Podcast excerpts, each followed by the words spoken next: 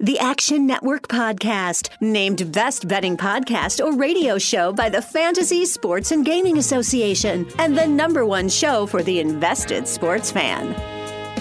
All right, here we go. From the ten, throwing end zone. Spectacular catch. They're saying it's a catch. Touchdown. You see, most gamblers, when they go to gamble, they go to win. Oh, my God. That's incredible. Big bank, small bank, I like to make money. All right. That is the ultimate kibosh. You want to bet? And we are underway.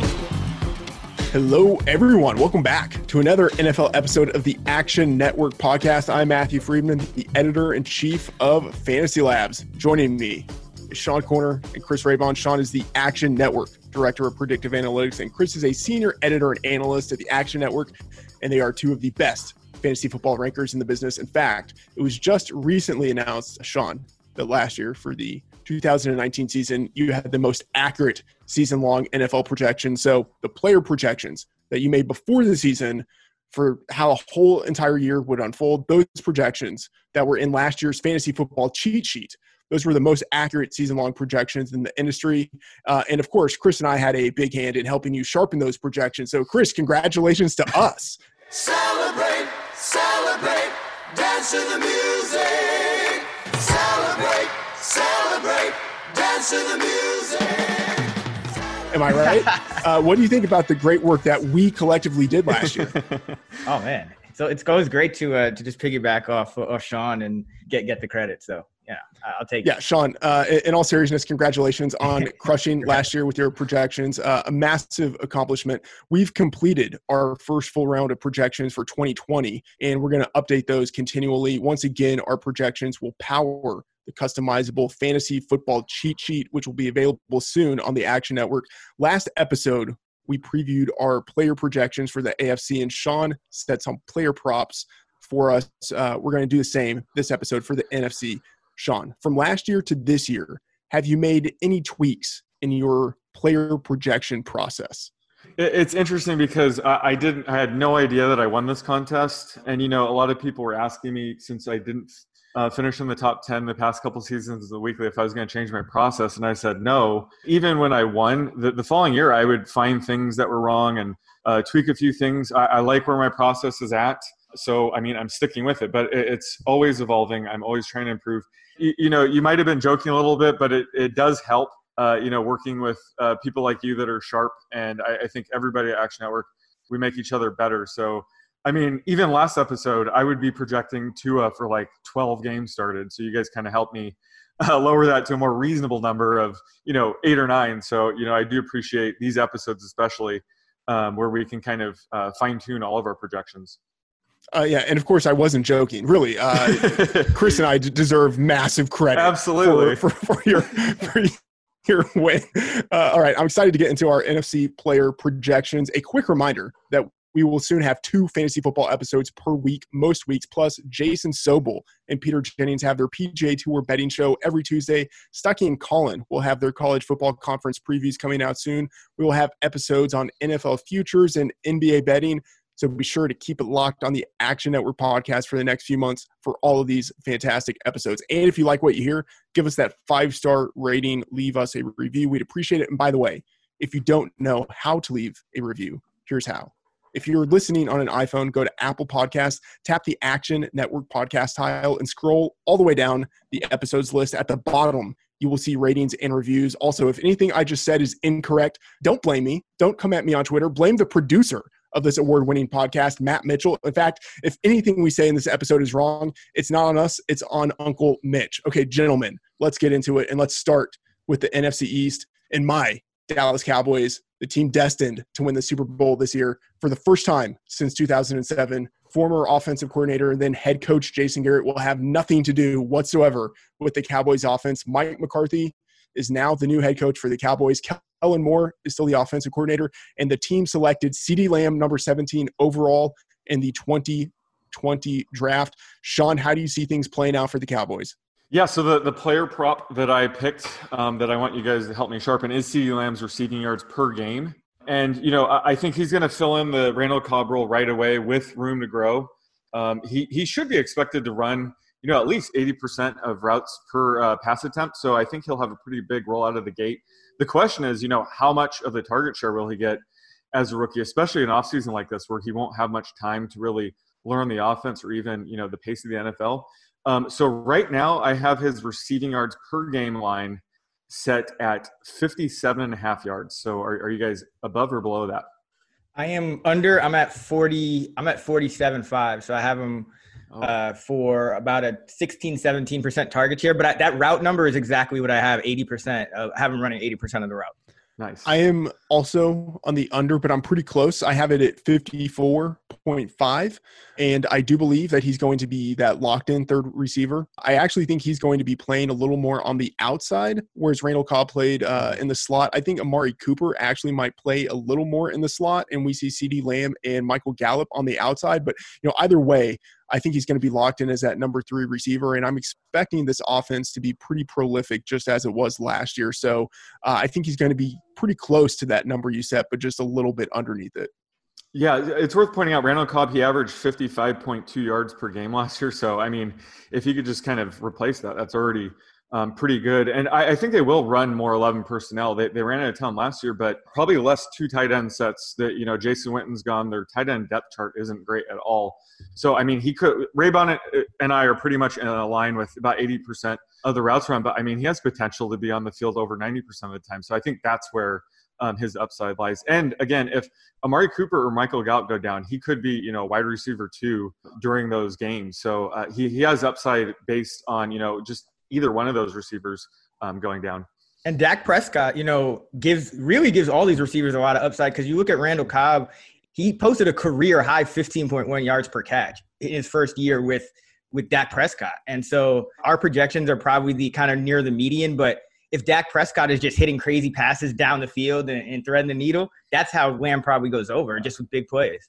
Let's get to Philadelphia and talk about the Eagles. They have maybe the best tight end unit in the league. In fact, I'll say n- not maybe. They have the best tight end unit in the league, but their top wide receivers are the oft-injured Alshon Jeffrey and Deshaun Jackson, and then the rookie Jalen Reagor. Uh, and, of course, we also might see a big step forward from their second-year running back, Miles Sanders. Sean, what are you giving us for the player prop? Yep, so it's going to be Miles Sanders' prop. Uh, I think he's a huge question mark going in there, not because of his talent, just because of, you know, we can't really trust Doug Peterson ever when it comes to running backs. Um, I actually, during the season, I, I'm like the memento guy. I write notes to myself on my arm, and one of the things I always write down is don't trust Eagles running backs ever, period. But that might that might change because we should trust Miles Sanders. It's just what are they intending to do um, leading up to the season? Right now, if the depth chart holds, I think it's good, but I'm just worried they're going to bring in a guy like Devontae Freeman just to make things messy for us. So right now I have Miles Sanders' total yards per game, so rushing and receiving yards. Um, I have the line set at ninety-six and a half. I'll take the under here pretty significantly, but I should say in my projections, I believe I'm probably unreasonably low on Miles Sanders. And part of that is because I'm projecting a decent share of workload for Boston Scott mm. and even for Corey Clement, who when he's been in there has actually had more of a workload than I think people probably remember. Uh, and as you say, we've just always seen the situation with Doug Peterson's backfield where uh, even if there's been a runner who maybe should have been the clear lead back, it just hasn't worked out that way. So even though there was significant draft capital investment in Miles Sanders last year, and even though, especially in the second half of the season, he just looked like a dynamo, I don't know if he's going to have the chance to be fully unleashed on that backfield. So I'll I'll take the under here. You love you some some third string running backs that aren't aren't even going to make the team, Matt. Like you, why is Corey Clement factoring into your? I, I don't think Corey Clement is. Even, Do you think it's Elijah Holyfield, Raybon? I think it's going to be a lot of Scott and, and Sanders. I think yeah. that the third running back. I agree with you. He might not even be on the team right now. Uh, but as far as the uh, over under, I have it lower as well. I, I'm going to go under. I have it at eighty-seven and a half. Uh, so I have. Um, you know, Sanders still being that lead back. I do think Boston Scott is going to be involved. I don't think like a third back will get too much work because if you remember when, uh, what is it, Jordan Howard, I think, came back near the end of last season, they still went with Sanders and, and Scott. I think they want that receiving upside at the running back position to give them, to kind of maximize the offense. Yeah, I don't feel comfortable having the over on him. Like I said, it's it's really hard to trust them. But if it's just Miles Sanders and Boston Scott in a, you know, running back by committee, I think he'll go over this. I don't think Boston Scott can really handle that many touches. So I, I think Miles Sanders hopefully will be more of a workhorse back than I think we're even thinking right now. I would love to keep on talking about uh, Corey Clement and make a strong case for him, but uh, we will move along to New York, where the Giants uh, are going to have quarterback Daniel Jones entering his second season. He flashed a little bit as a rookie, and of course, offensive coordinator Jason Garrett uh, is joining the team as the play caller. Raybon, have fun with that with your New York Giants. Sean, give us the player prop.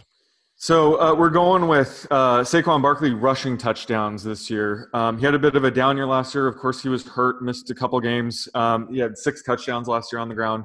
One of the big questions with him is his rush attempts inside the five. He's been way below average, um, only scoring on seven of twenty-nine rush attempts. So that's, you know, twenty-seven percent. League average is around forty for those.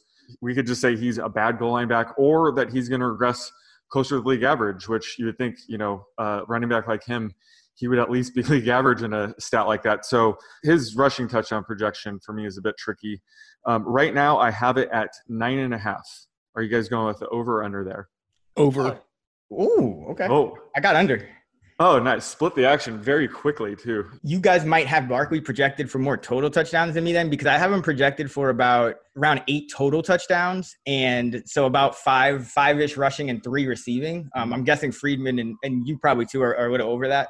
Let's okay. see. So I have nine and a half rushing and I think like probably two receiving. Um, so, yeah, probably eleven and a half total touchdowns for me.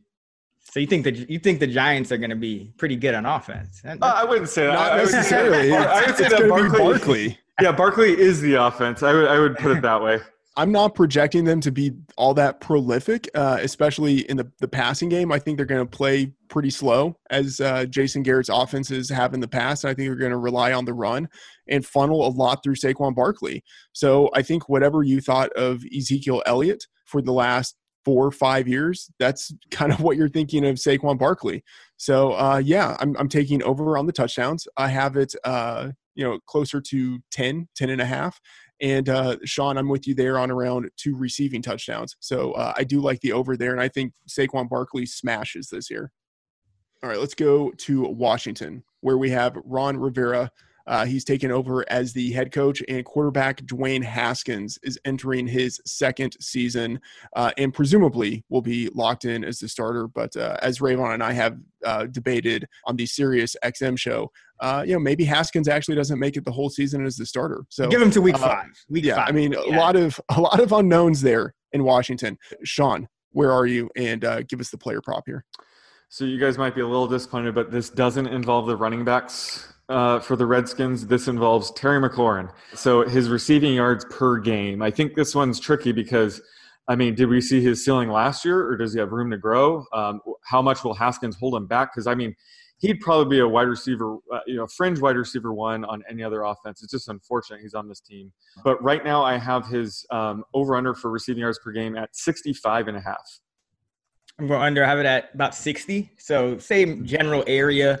But yeah, it's hard to it's hard to really project the Redskins like aggressively, just because we when you have a bad quarterback situation, I think it makes it more likely that you are a little more conservative. Ron Rivera coming over from Carolina, um, you know, if we remember, you know, in Carolina, most of those years they were not a high volume pass team. They kind of built their offense, and some of that was due to Cam Newton, I think, but um, they were never really just kind of a throw it around the yard type of team. So um, I'm going to go a little bit conservatively here, but I think the talent is outstanding. And uh, yeah, he's one of the best, better, more talented route runners in the league.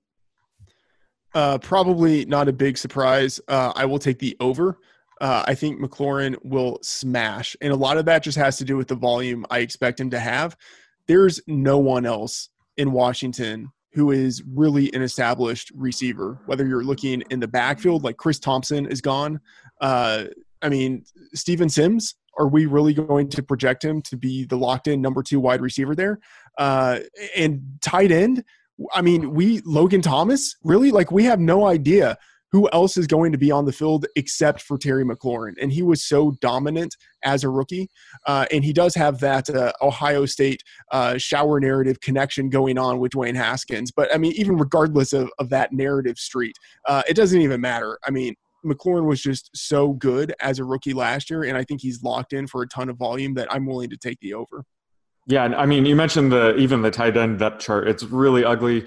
It worries me that defenses, it's going to be very easy for them to stop the Redskins, just stop Terry McLaurin because no one else can kill you. Um, it's it's a bit concerning, Raybon, if you're that far under his receiving yards. He had sixty-five point four um, last year, so I'm thinking if he can't even duplicate that, um, he's going to be in trouble because he did score seven touchdowns last year. Um, I think that's definitely due for some regression. I see him scoring closer to five or six. Um, so it's it's a bit concerning for me um, that they don't have another option um, to kind of distract the defense. I think he'll see a lot of double teams. So it's it's very tricky for me because I do want to like him, but uh, I'm I'm kind of with Raybon where it's uh, I can't really see him improving on last year's uh, yardage numbers, which is definitely scary to me. Yeah, fifteen point eight yards per catch last year. It's mm. kind of the A J Brown conversation where you don't expect that to increase just because that's uh, kind of above average. And then he averaged about four, four point one catches per game. I think that's reasonable. Um, oh, he had some, he posted some good games early in the year with Case Keenum yeah. when they threw a lot more. Um, and again, I just, we just, I don't think we can expect them to be that aggressive throwing the ball, given the coaching staff and given the quarterback and receiver yeah. situation. Yeah, there there were a couple of times where he was wide open and Case Keenum couldn't hit him, and I'm sure Dwayne Haskins will fare no better. So, I mean, it's one of those things. If he had a good quarterback, he'd be much, much better.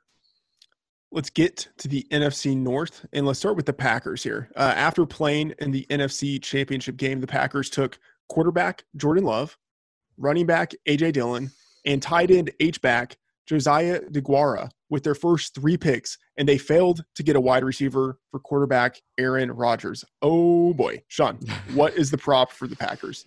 Well, we're going with Aaron Jones total touchdowns because that's that's the tricky one to project. Um, he had nineteen last year, uh, which is pretty good. Um, and right now, I mean, the question is how much will he regress, not if. Um, right now, I have him projected for ten and a half. So that's rushing and receiving combined. Ah, that's a good line because I have him at ten good. Flat, and I know you were trying to get me to take the over because, you know, I've been the guy that's bullish on him, but I'm still going over. Touchdowns are a very volatile stat. Um, for me to even have a guy projected for ten is essentially like like you're at the top of the league. So, um, yeah, ten touchdowns for me for, for Aaron Jones, uh, about eight rushing and, and, and two receiving.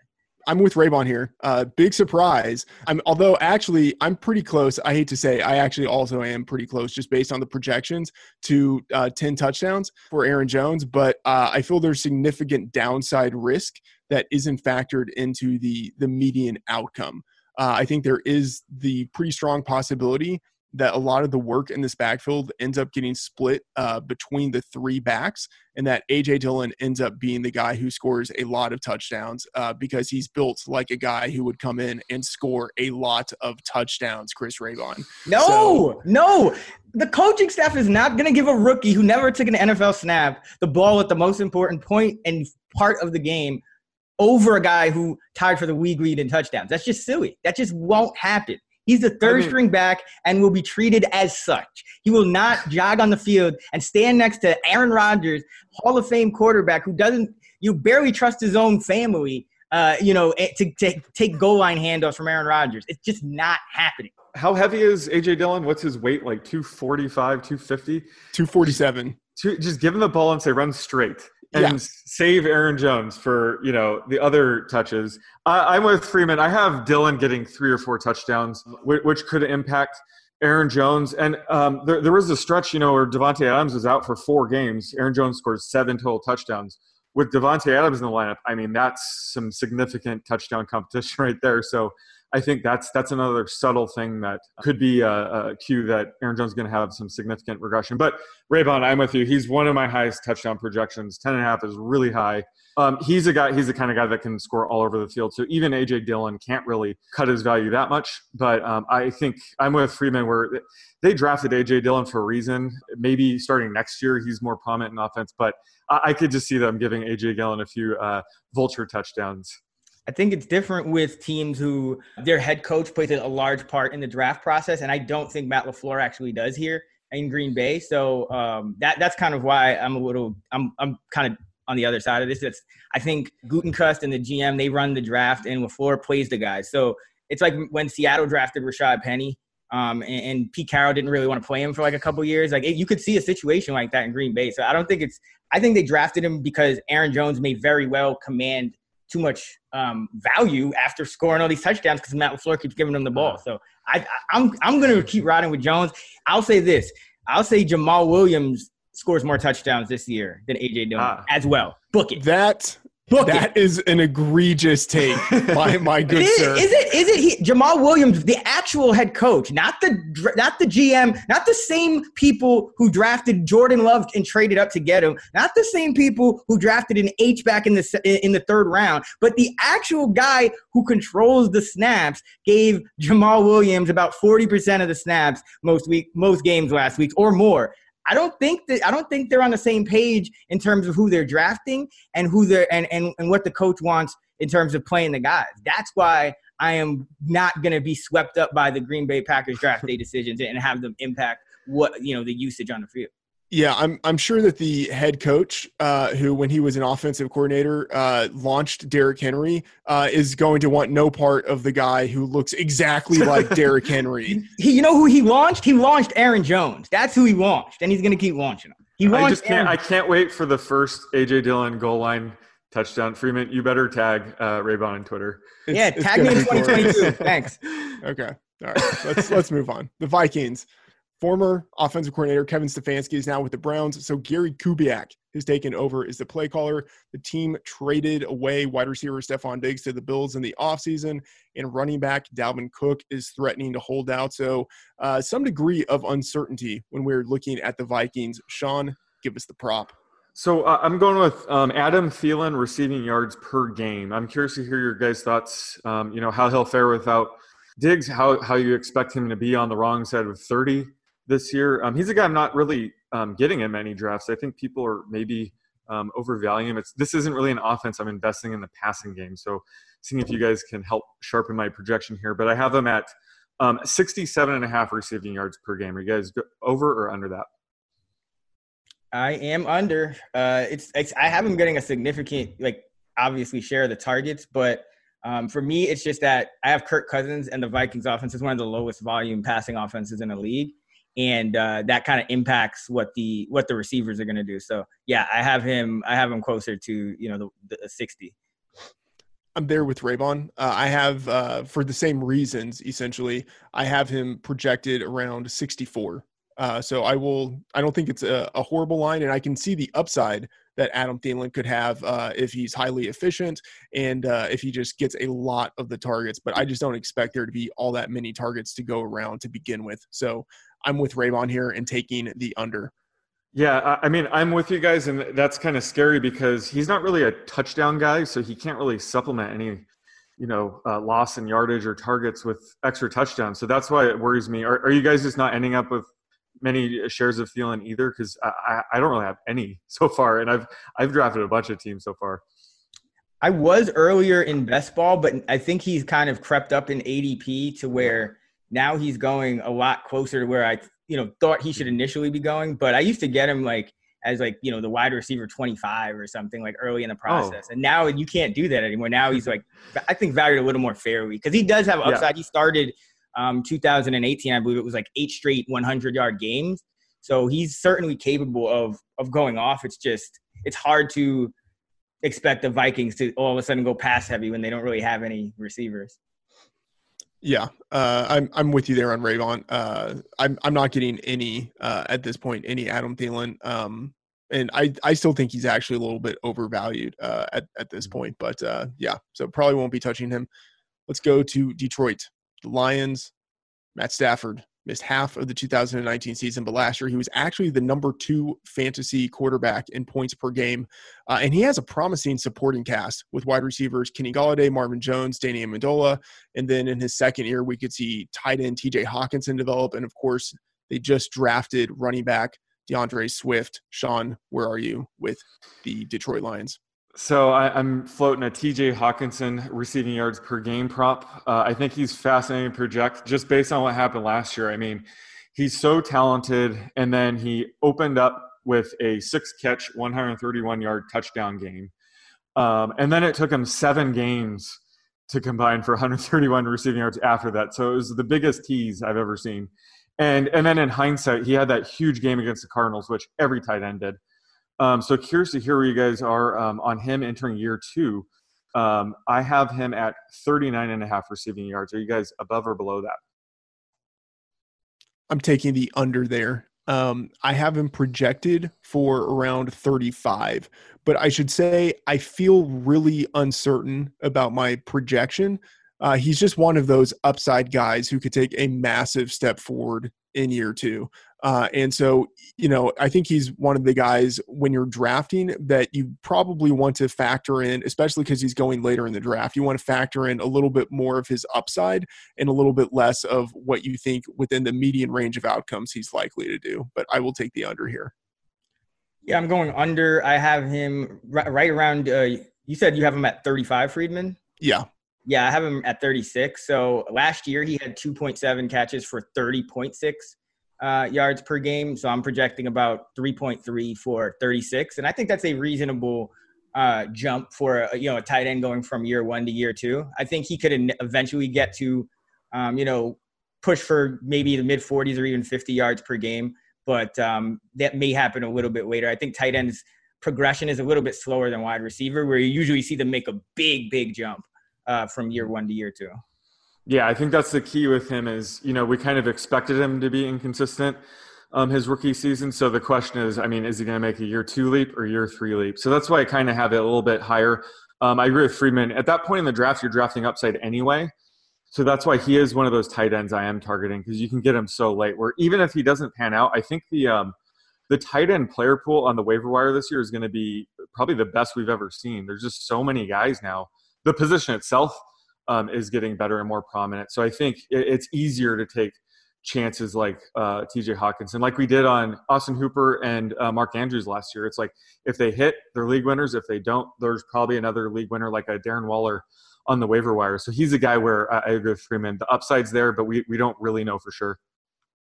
Let's talk about the Chicago Bears. This offseason, the team traded for quarterback Nick Foles, who has previously worked with head coach Matt Nagy, offensive coordinator Bill Lazor, and quarterbacks coach John DeFilippo. So even though it's his first year uh, in Chicago, he knows he knows the guys he's working for. He knows the offensive system. Uh, and then, of course, we have Allen Robinson. We have David Montgomery entering his second season. Jimmy Graham has been added to the team. Sean, give us the prop. Uh, so last year, I think we were all pretty good at being anti-David Montgomery. We didn't really buy in the hype. Um, and you know, going into this season, I'm, I'm conflicted because I, I think the workload is going to be there, but I mean, can we expect any leap in efficiency? Cause it was pretty bad last year with the, uh, three point six seven yards per, uh, carry. Um, the, the depth chart's pretty, uh, weak there. So I, I don't know how he doesn't see a big workload. So I'm going to float a prop for total yards per game. So rushing and receiving yards. Um, I have it set at seventy-two and a half yards. Ooh, you got me to take it over. You got me to take it over. Nice. I got uh, I have him at seventy-seven and a half, and mainly because of what I project to be a jump in rushing efficiency. Again, yards per carry as a stat generally stabilizes around two thousand carries. So even though a guy might go for three point seven, you're still that's still only impacting his projection maybe, you know, ten percent, fifteen percent, um, knocking it down. So most guys are still going to be projected close to four yards per carry. Um, and, uh, and, and yeah, and I, I don't even have him catching that many passes, only, uh, about only twenty-six catches for, for Montgomery, but just the fact that he's going to be one of the, the top, uh, leaders in the league in terms of carries. I think, uh, that, that kind of gives him an edge, and I expect him to be one of the, the highest touchdown scorers on the Bears, if not the highest. So yeah, it, it's not sexy, but I think he'll be a rock solid, uh, R B two this year, cause there's no one else, as you mentioned, Sean. I'm with Raybon on uh, almost everything he said there. So I, I'm also taking the over. I have him at seventy-eight point five yards per game. So super similar. Uh, I also, like Raybon, expect him to be used very much as a runner, uh, to be, you know, maybe top five, top eight in the league, just in, in overall carries, uh, but also not used all that much as a receiver because uh, I expect a lot of the receiving workload in the backfield to go to Tariq Cohen. Uh, the one difference, I think, between Raybon and I is that I'm just not expecting a lot of uh, a lot of touchdowns for Montgomery, in part because I'm not expecting many touchdowns for the Bears in general. Uh, so uh, even though I think he's going to hit the over here on the yardage, and even though I think he's going to be used a lot as a runner, I'm just still really not all that interested in, in David Montgomery this year, which is probably a bad take, but uh, I don't know. I'm just, I'm, I'm having, Sean, like you, I'm having trouble getting excited about him. Yeah, exactly. I mean, we, we do like volume where he's being drafted. Uh, he's one of the last like workhorse running backs you can get. Um, so he's valuable in that regard. But I agree with you guys. You know, it's it's unflattering, but maybe this year without the hype, maybe he'll actually pay off where he's being drafted. I think it's his A D P is pretty reasonable right now.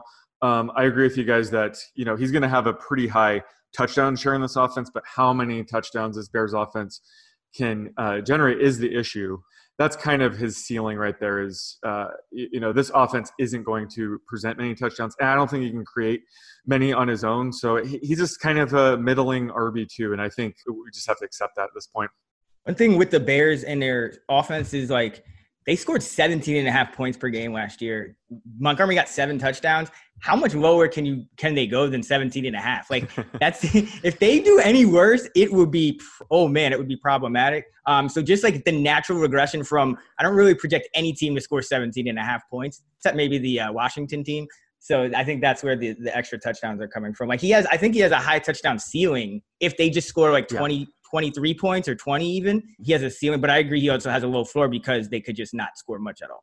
Let's go to the N F C South, and let's start with the New Orleans Saints. They have probably been the best team in the N F C over the past three years.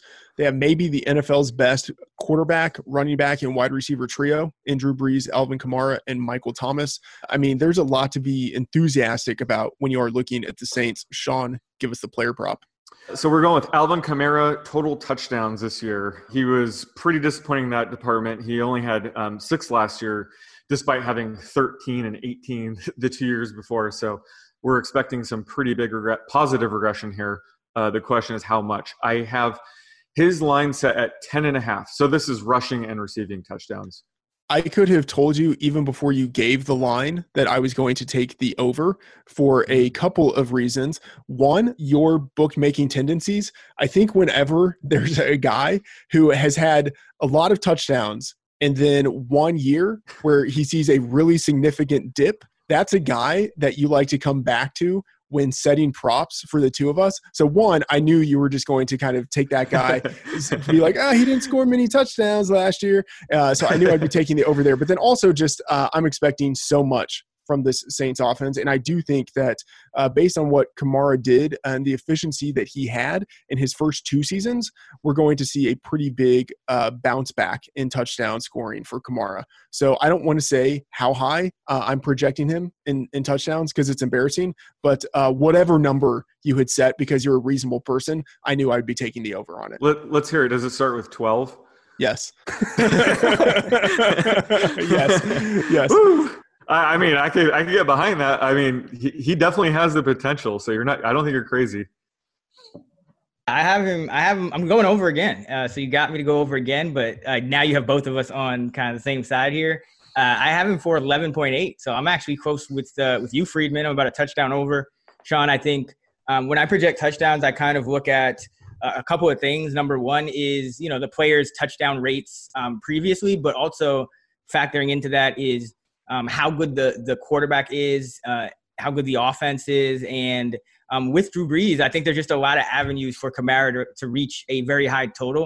Um, one is Drew Brees and the offense keeps humming, in which case um, Kamara has, uh, what is it, ten receiving touchdowns um, you know, in his career in only three seasons. So that's that's very good. And, and thirty-seven total in forty-five in forty-five games. So he's scoring about seventy-five percent of the time.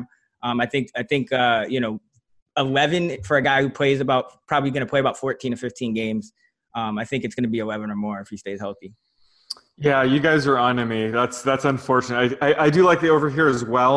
Um, and I, I did a piece on um, rush attempts inside the five-yard line uh, for all teams and trying to project that up on action network dot com right now. Um, and, you know, the Saints are interesting because in two thousand eighteen, they by far led the league with forty rush attempts inside the five-yard line. I mean, that was um, seven attempts more than even second place.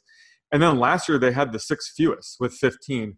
Um, I mean, we would expect the offense this potent to be closer to the top five. So I'm projecting them just inside the top five for attempts this year. Um, and I have Kamara getting sixty percent of those. Um, we, you know, he has to deal with Breeze sneaking in from the one, Taysom Hill bullshit packages, and even Latavius Murray, but they still do like giving um, Kamara those carries. So I have him with sixty percent of the goal line touches, and he's capable of scoring from anywhere on the field. So yeah, I, I do like the over ten and a half here as well.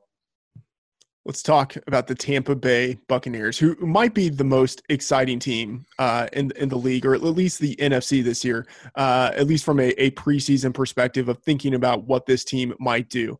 For the first time since two thousand, Tom Brady is no longer a Patriot. He and longtime tight end Rob Gronkowski signed with the Bucs this offseason, joining forces with wide receivers Mike Evans and Chris Godwin, uh, and, of course, Ronald Jones, running back. Uh, Sean, give us the player prop here. So we're we're going with a prop that I think is going to dictate the fantasy value of um, everybody on this offense, uh, but it's Tom Brady's uh, passing touchdowns. I, I still haven't decided which number one to give because there's two numbers. I haven't figured out which one. Um, but I, I'm going to set the line at thirty and a half and see where, where you guys are on the over under here. That is a great line. Were you debating between twenty-nine and a half yes. and thirty and a half? Yeah, that's yes. those. Okay. That's what I was thinking because I have this at thirty. So yeah. I will take, I will take the under on thirty and a half, but that's a great line. I'll, I'll give you thirty exactly for ten to one odds. Uh, no, thank you. But uh, that is a, a great line that, uh, that you've set there. Yeah, Sean, that is, that's a great one because I know you were debating between twenty-nine and thirty because you were thinking Friedman's projection was probably a little higher than mine. And Friedman said he had thirty and I have exactly twenty-nine.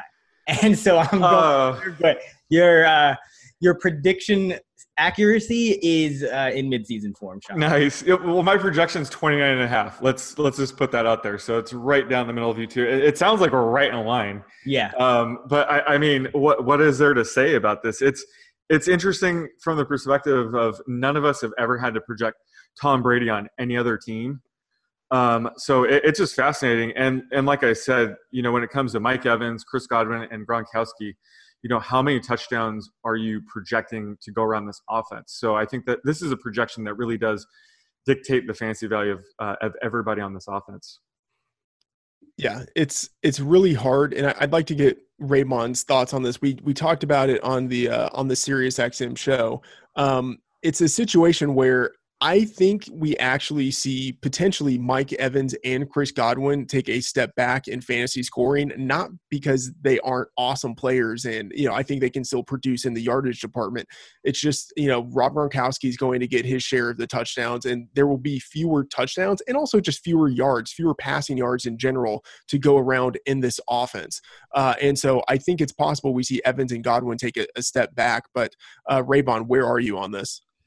Yeah, I think that that's certainly possible in terms of the bottom line numbers, but from a target share perspective, which is, you know, one of the biggest things that's going to go into projections, I think that they still uh, are near the top of the league. I think they still are both going to push for, um, you know, a quarter of the team's targets each. And so overall, it doesn't really hurt my fantasy rankings for them. I still expect them to be Um, you know, in the in the top eight. It's just that I don't expect the the kind of big numbers and explosive numbers uh, as often as we did last year when, uh, and I said this on a serious show, Jameis Winston was playing shootout ball with himself. Like, he would throw a touchdown to the other team, throw a touchdown to his own team to catch up, throw another pick to the other team, have to get his team back in the game. You know, it was just kind of, he was playing with himself, and that led to big numbers for the receivers. I mean, Rashad Perriman, the most egregious thing about the this whole thing with Jameis Winston is that Rashad Perriman got paid off Mike Evans and and uh, and Godwin getting injured at the end of the season. Rashad Perriman had like uh, eleven catches in in his other, you know, nine games or whatever it was. So it's really the Jameis Winston effect um, that that's going to kind of knock Evans and Godwin down a bit. I, I agree with everything Raybon said. I do anticipate this offense looking different just because they're going to be leading more. Um, you know, less turnovers, more ball control. Their defense is definitely um, improving, especially at the end of last year. Their defense improved a ton. So it, it could just be a different football team where they're they're more efficient. They don't need to keep throwing. So I, I think this offense will be more, you know, efficient in the first half, let's say, but then the second half, you know, they're not going to have to be slinging around as much as we saw Jameis. But, you know, I think they'll still put up good numbers. It just might, might not be as high as people think. Sean, uh, unofficial prop question here. Can you give me the projection or set a number for Ronald Jones uh, total touchdowns? Ooh, uh, that's a good one. Uh, I have, I would set the line for, oh, so rushing and receiving combined. Yeah. I mean, I don't think we're going to um, give him much on the receiving end anyway, but might as well just kind of combine it.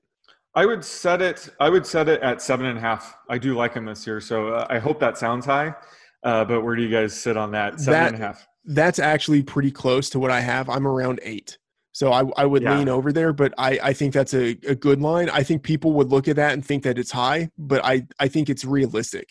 Yeah, they uh, they gave Peyton Barber, I think it was eleven um, carries inside the five-yard line, and he scored on four of them, whereas Ronald Jones was four for four on those rush attempts. So, I mean, he's proven that he can be a goal line back, um, and I think that's the key here is if, if he gets the goal line carries, especially – with the Tom Brady-led offense. I mean, there's potential for double-digit rushing touchdowns. I, I don't think he'll hit it, but there's potential for sure. Yeah, I'm at seven point seven, so we're all in line. Nice, nice. That's for total? That's for total? Yep, that's for total. Okay. And uh, it's really uh, goes back to like what you said. Like, they're going to be more efficient, so Brady coming over, I think, has a positive impact on the on the running backs as well. Let's talk about the Atlanta Falcons this offseason. Uh, they basically replaced running back Devontae Freeman and tight end Austin Hooper with running back Todd Gurley and tight end Hayden Hurst. And then, of course, we still have that trio there, quarterback Matt Ryan and wide receivers Julio Jones and Calvin Ridley. Sean, give us the prop. So this is a Todd Gurley prop. Uh, this is total touchdowns as well, um, just because I think at this stage in his career, um, he he's going to kind of rely on touchdowns Um, for fantasy value. So I think it's critical to get this projection right. Um, I have him at ten and a half total touchdowns. Under. Under. Oh, I, wow. I, I appreciate I appreciate that number, uh, and I see how you get there, but I'm smashing the under Uh-oh. on that. Um, I, I do think this is going to be an offense, uh, you know, like it, like we saw in previous years, that was uh, pretty prolific and had the opportunity of giving uh, running backs a good number of touchdowns. But uh, I just think that at some point we see uh, Todd Gurley decline, and uh, the team just figures we're not going to use this guy as just a ceremonial goal line back. Uh, he's just pretty much not going to be playing that much. Yeah, if you look at the Falcons' backfield last year, a lot of people say, okay, well, Todd Gurley's just going to inherit the Devontae Freeman role. And I think I don't think that's exactly true because I think um, Gurley's a much better pass blocker than Freeman, so they'll be used a little differently in, in the pass game. But the Falcons' backfield overall only had a nine rushing touchdowns combined last year. And this is one of the teams where, again, I, I usually never expect coaches to give young guys um, carries by the goal line, but they had they actually did give uh, Quadri Allison a bunch of goal line carries, even when they had the other starters active. Um, and Allison really doesn't profile as a guy that would do anything else. Um, so if he's active, that could actually be an issue. But even so, even if Gurley gets like all of or nearly all of the rushing touchdowns, they only scored nine last year in, in Cutter's first year, Dirk Cutter's first year back as the O C. So. Um, I, I, that combined with the fact that I think Gurley's at a big kind of like downside risk of finally missing a mm-hmm. substantial chunk of games. Um, uh, I'm going, I'm going way under there. I do like the under ten and a half, Raybon. Uh, this offense is, you know, just as potent as the Rams, but you know, the Rams have been in the top five the past two seasons in rush attempts inside the five, and the Falcons have been in the bottom five. So I think it just goes to say, like you said, Dirk Cutter, uh, maybe prefers to pass in those situations. Either way, Um, it's going to sap Gurley's value if he can't hit double-digit touchdowns because I don't think the yards are going to be there. They're going to have to limit him to keep him healthy. And like you said, um, keeping him healthy is the biggest question mark. So, yeah, I, I do like the under ten and a half for sure, but um, I, I'd probably even lean the under nine and a half as well. I would lean – I would still lean under nine and a half. Yeah. Let's talk about the Panthers. Head coach Ron Rivera, offensive coordinators Norv Turner and Scott Turner, and quarterback Cam Newton have been replaced by Baylor head coach Matt Rhule, L S U offensive coordinator Joe Brady, and Saints backup quarterback Teddy Bridgewater. So a lot of change uh, at the top and then also at the quarterback position, but we still have some of those same guys there. We have the wide receivers in Curtis Samuel and, of course, D J Moore, and then running back Christian McCaffrey, the number one fantasy player at his position last year. Sean, give us the prop. So yeah, the, the most critical projection to get right for this whole offense, I think, is Teddy Bridgewater passing yards per game. Um, the, the question is really, they have all these great pass catchers. How many of them can we really trust on a week-to-week basis? And I think it all stems from um, how many yards we can expect Bridgewater to throw per game.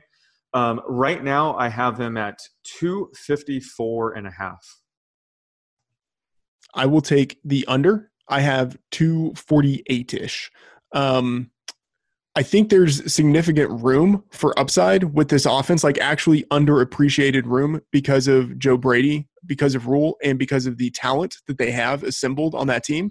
Um, but uh, I'm still going to lean a little bit on the under there. Uh, Teddy Bridgewater is just not a, a prolific type of passer, so uh, taking the under.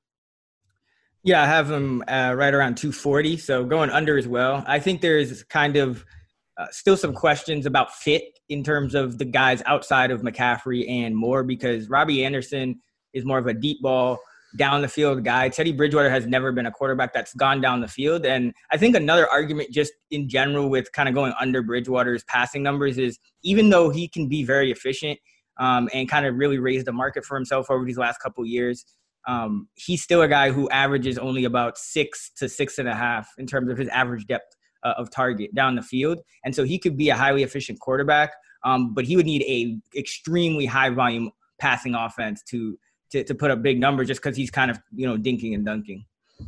Yeah. I, I think, you know, when Friedman mentioned they, they have a new head coach, new offensive coordinator, and even new defensive coordinator and a new quarterback. They're the only team that has a new, all of those four um, positions heading into the year. And I think especially this season with no off season, continuity is going to be even more crucial, so they could really uh, struggle out of the gate.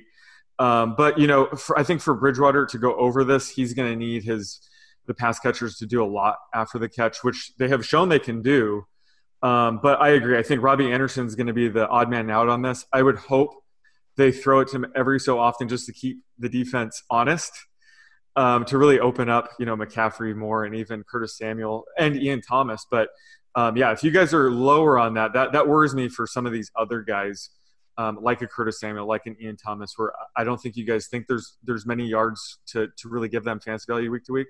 No, I'm not. Correct. I'm not high on Thomas at all. Um, yeah. Like I, I think that just looking at his per route numbers, they ha- they haven't been good, and Samuel as well. Samuel has been very inefficient, and just he hasn't really gotten it done down the field. So if even if they transition him to more like a D D Westbrook type, you know, short receiver, like we saw with Westbrook last year when his A D O T dipped like under seven, even if he catches like four balls a game, there's just not much fantasy value there. Because we also, I'm guessing, don't really expect Bridgewater to throw a ton of touchdowns. And if he does, yeah. we probably expect them, many of them to go to McCaffrey, which unlike most teams, McCaffrey takes such a large share of the receiving workload that it's it also makes it hard for like your your you know, your second, third wide receivers, your your other tight end, your tight end to put up um, good numbers, because you have the running back taking such a substantial portion that that usually wouldn't be the case. Yeah, we saw last year when Bridgewater started for the Saints, all he did was dump it off to Kamara and Michael Thomas. So uh, he has proven that he can just lock in on guys like that. So yeah, D J Moore and Christian McCaffrey are probably pretty safe in this offense.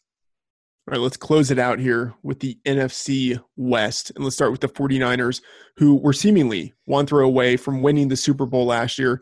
It looks like most of their key offensive players will be back. Jimmy Garoppolo is entering his second full season as the starting quarterback, and the team drafted wide receiver Brandon Ayuk in round one. Sean, give us the prop.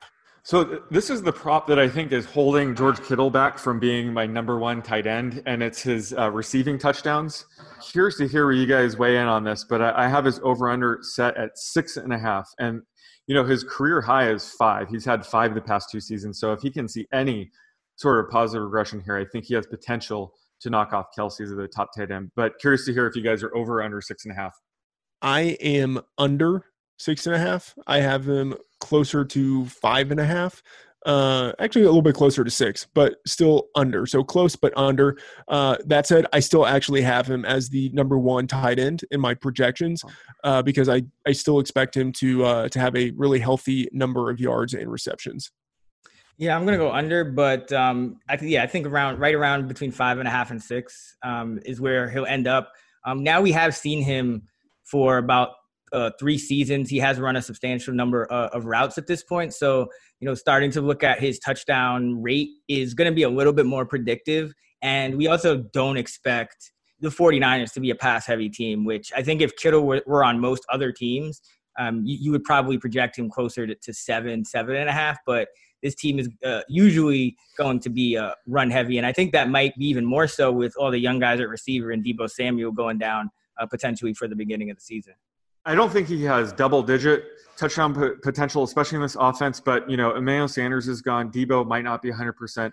It's just odd to me that he he wouldn't really be a six to eight touchdown kind of guy. So I think that's where he can kind of surprise people this year. Um, so I, I I'm holding out hope that he will see a, a positive regression uh, season in touchdowns um, and maybe hit seven or eight. But I agree with you guys. I think he is limited somewhat with this offense. And just the 49ers are just a, a really good ball control kind of team that they don't need to score that much. But I, I could see him definitely popping off for seven or eight this year. Let's talk about the Seattle Seahawks. Uh, and, you know, the story with them is always Russell Wilson, how great he is. Uh, it feels – year in and year out, especially with offensive coordinator offensive coordinator Brian Schottenheimer, that uh, Russell Wilson's full potential has never really been unlocked in this offense. Uh, and so one of the big questions is, you know, how many uh, how many passing attempts are we going to see out of Russell Wilson? Is he really going to be the guy who leads this offense instead of a guy who hands it off to uh, Chris Carson and Carlos Hyde and Rashad Penny? Another big question, do we see D K Metcalf take a big step forward in his second season? Sean, give us the prop. Yep, you're spot on. I, I'm going with Russell Wilson passing yards per game. Um, that's always uh, the biggest question going into the season. Um, we're we're kind of curious if Pete Carroll's going to get with the times and unleash Russell Wilson. I mean, if there was potential for Wilson to throw six hundred times or more this year, um, which, let's face it, the Legion of Boom is over. This defense is mediocre at best. Russell Wilson is one of the best quarterbacks in the game. They, they should absolutely be throwing more. And I think they'll find – Um, if they throw early and often in games, they probably won't have to come back as much. So the, the question is really, um, you know, what can we expect from Wilson this year? Um, and I have his um, passing yards per game set at two fifty-five and a half, but clearly there's upside for more. I'm going to be a little blasphemous here and take the under. I, I have it significantly under. I have it closer to two forty, which I, I know is kind of egregious, but uh, I'm just still expecting that the Seahawks will be a pretty run-focused team. And I still think even with that, Russell Wilson, because he's so efficient at turning his his uh, his attempts into touchdowns, and he's also one of the better runners in the league, I still expect him to finish as a, a top six fantasy quarterback, but I just don't think he's going to do a lot of it uh, through the air with his yardage. Yeah, I have him at two forty-six, um, and that is still – I still have him being very efficient, but – I think the, the, the thing with Wilson, really two things. Um, number one, they they want to be a run-heavy team. And number two, so, like, if you look at his median over the last five years or so, it's around two hundred, it's around that number. But the last two years, um, he had about two fifty-seven last year, but just two fifteen the year before. And those two years were with Brian Schottenheimer. And I think, um, you know, that's kind of the range of outcomes where if they can run the ball as much as possible, uh, they still will. If they have to throw it, Um, that's when they'll you you'll see it kind of go a little higher. But overall, I think the range of outcomes tilts more um, downward than than a median of two fifty-five. Schottenheimer in his career as an offensive coordinator uh, is in the thirty-third percentile in terms of pass attempts, um, and he hasn't had a finish higher than uh, seventeen, uh, thirteenth. So he's only had one in eleven years where he's been higher than the league average. Um, in pass attempts the last four years as an O C, uh, twenty-eighth, twenty-third, thirty-second, twenty, twenty-third in pass attempts. So don't know if it's going to happen, unfortunately. Right. Yeah, I agree with you guys. I, I'm cautious, cautiously optimistic that they'll figure it out. But we've seen, you know, that's basically his floor right now, is stuck in this um, prehistoric sort of offense. But, you know, I compared it to, um, you know, reading those reports of like minor earthquakes near Yellowstone Park. um, where any hint, anything floated out there in the universe that Pete Carroll might throw more this year, just we have to be uh, prepared for. And we just know the potential of Russ Wilson if they were to unleash him. So I'm always monitoring it. And especially, you know, if they sign a guy like Antonio Brown, that might be a, a hint that they're going to let him throw more. So it's one of those things where I, I'm expecting them just run run it a ton this year, and he'll be a, you know, Q B six like we've seen. But there's potential for, you know, Q B one overall upside here. So, yeah, I, I agree with you guys, though, that it's probably not going to happen. Let's get to the Los Angeles Rams. Running back Todd Gurley and wide receiver Brandon Cooks are gone. Seemingly, they've been replaced by running back Cam Akers and wide receiver Van Jefferson, the team's top draft picks from this last draft. Sean, give us the prop. It, it's got to be Tyler Higbee for the prop. If he's able to pick up where he left off last year, he's absolutely a top five tight end. The, the question is, will he? And I think that the main question is, how much will Gerald Everett sort of factor in this year and, you know, lower his, his yardage per game? Right now, I have Higbee's Uh, receiving yards per game. I had the line set at forty-seven and a half. Are you guys above or below that? That's a good line. Uh, I am just below at forty-five, so I'm about catching about four for forty-five uh, on a per game basis. Um, I do think that he will continue to play that role. I don't think Gerald Everett will be much of a factor because Everett even came back near the end of last year. People forget that. Like, he was actually back and active um, for a game or two and still didn't really play. Um, with H- when once Higbee started going off, I think the one thing with Higbee is to be careful about, as you mentioned earlier, Sean, overrating the games against the the Cardinals um, because, you know, he did have a, a big game in there against the Cardinals, and uh, that will always prop up the numbers. But overall, I think if you look at what McVay's doing, their offensive line isn't very good. They didn't really address it in the draft. Instead, they added more skill players. I think he's trying to transition to more of a intermediate, short to intermediate targets um, in the offense that Goff can just get rid of the ball quick. Brandon Cooks didn't really fit that. And um, I think that's why you saw Cooks have a really down season, even when he was healthy, and and they kind of transitioned more to, to Higbee. So I do think the role continues. Just the, those outrageous numbers can't possibly uh, keep up. Uh, he averaged over his last five games of the season one oh four point four yards uh, per game. So that's uh, that's what I'm going to project him for this upcoming season, and uh, I'll, I'll I'll take the over. Uh, no, uh, I I am taking the over, but uh, I think, Sean, your line is is good, and you're you're splitting the action there uh, between Raybon and me, and uh, I have him at fifty-three-ish yards, and I you know I still think he's going to be, I would say, the third most targeted guy in that offense. Uh, you know, Cooper Kupp and Robert Woods are clearly going to be the, the two dominant guys. But I think after that, Higbee plays ahead of Everett. Uh, I think he beats out any of the, the running backs for targets. Uh, I think at this point, he's the third option. Uh, and so I, I do like him to hit the over there. Yeah, I mean, there, there was a point last year. Um, I think the books were offering a player prop, something ridiculous, like sixty-two and a half. I hammered the under, and he had that by halftime. I mean, it was just insane what he did last year, and we can't take that away from him. But I think just going into this year, I, I don't think that's sustainable. I, like you said, I think they're going to spread it around a bit more. Um, I have him as the third highest targets on the offense. But just, I, I mean, it's going to be uh, impossible for him to uh, sustain what we saw at the end of last year. Okay, the final team here. The Arizona Cardinals. Head coach Cliff Kingsbury and quarterback Kyler Murray are entering their second year in the league. And then the big, the big piece of news here. All-Pro wide receiver DeAndre Hopkins was added in an off-season trade. Sean, give us the prop. It is a DeAndre Hopkins prop. I'm ending my fellow uh, Kyler Murray truthers to help me out here. This is a tricky one. I'm not going to lie. I have his receiving yards per game at seventy-four and a half. That's a great line. I will take the over, but just barely. I have it at seventy-five and a half. Wow. I have it at yeah, seventy-three.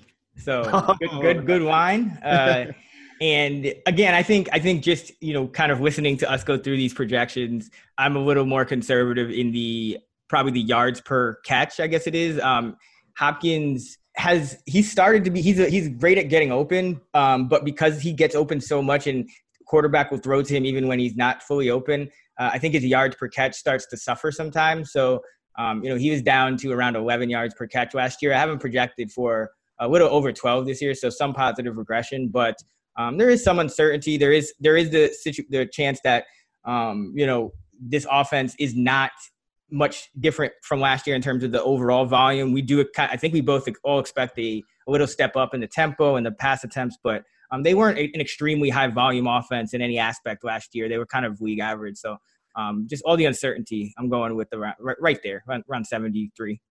Yeah. Yeah. I, I'd probably bet the under on this as well. Just they just run a ton of four wide receiver formations. They do like to spread it out. So I'm I'm curious to see a guy like Hopkins, how much of this target share he can dominate. But yeah, I, I'm a little bit skeptical when it comes to Hopkins, especially drafting him as a top five wide receiver. I'm I'm pretty much passing on him, um, especially with the, the lack of offseason. He's not going to have really much time to build that chemistry with Kyler Murray. So I, I think he could open up things for a guy like Christian Kirk, who's entering year three, which is typically a good breakout season for wide receivers. So I think over, he's going to make the offense itself better, but I'm not sure it's going to come in, in via yards um, per game. So yeah, I, I think we're all right there. Around seventy-four and a half um, yards per game sounds right to me.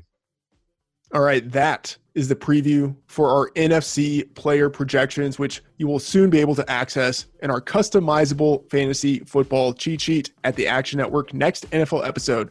We're going to start our position by position deep dive, previewing the top twelve fantasy quarterbacks by average draft position. You can follow Sean, Chris, and me in the Action Network app at the underscore oddsmaker, Chris Raybon, and Matt F. The Oracle. Please subscribe to and rate and review the show. And remember that you can listen and download on Spotify. See you again next episode.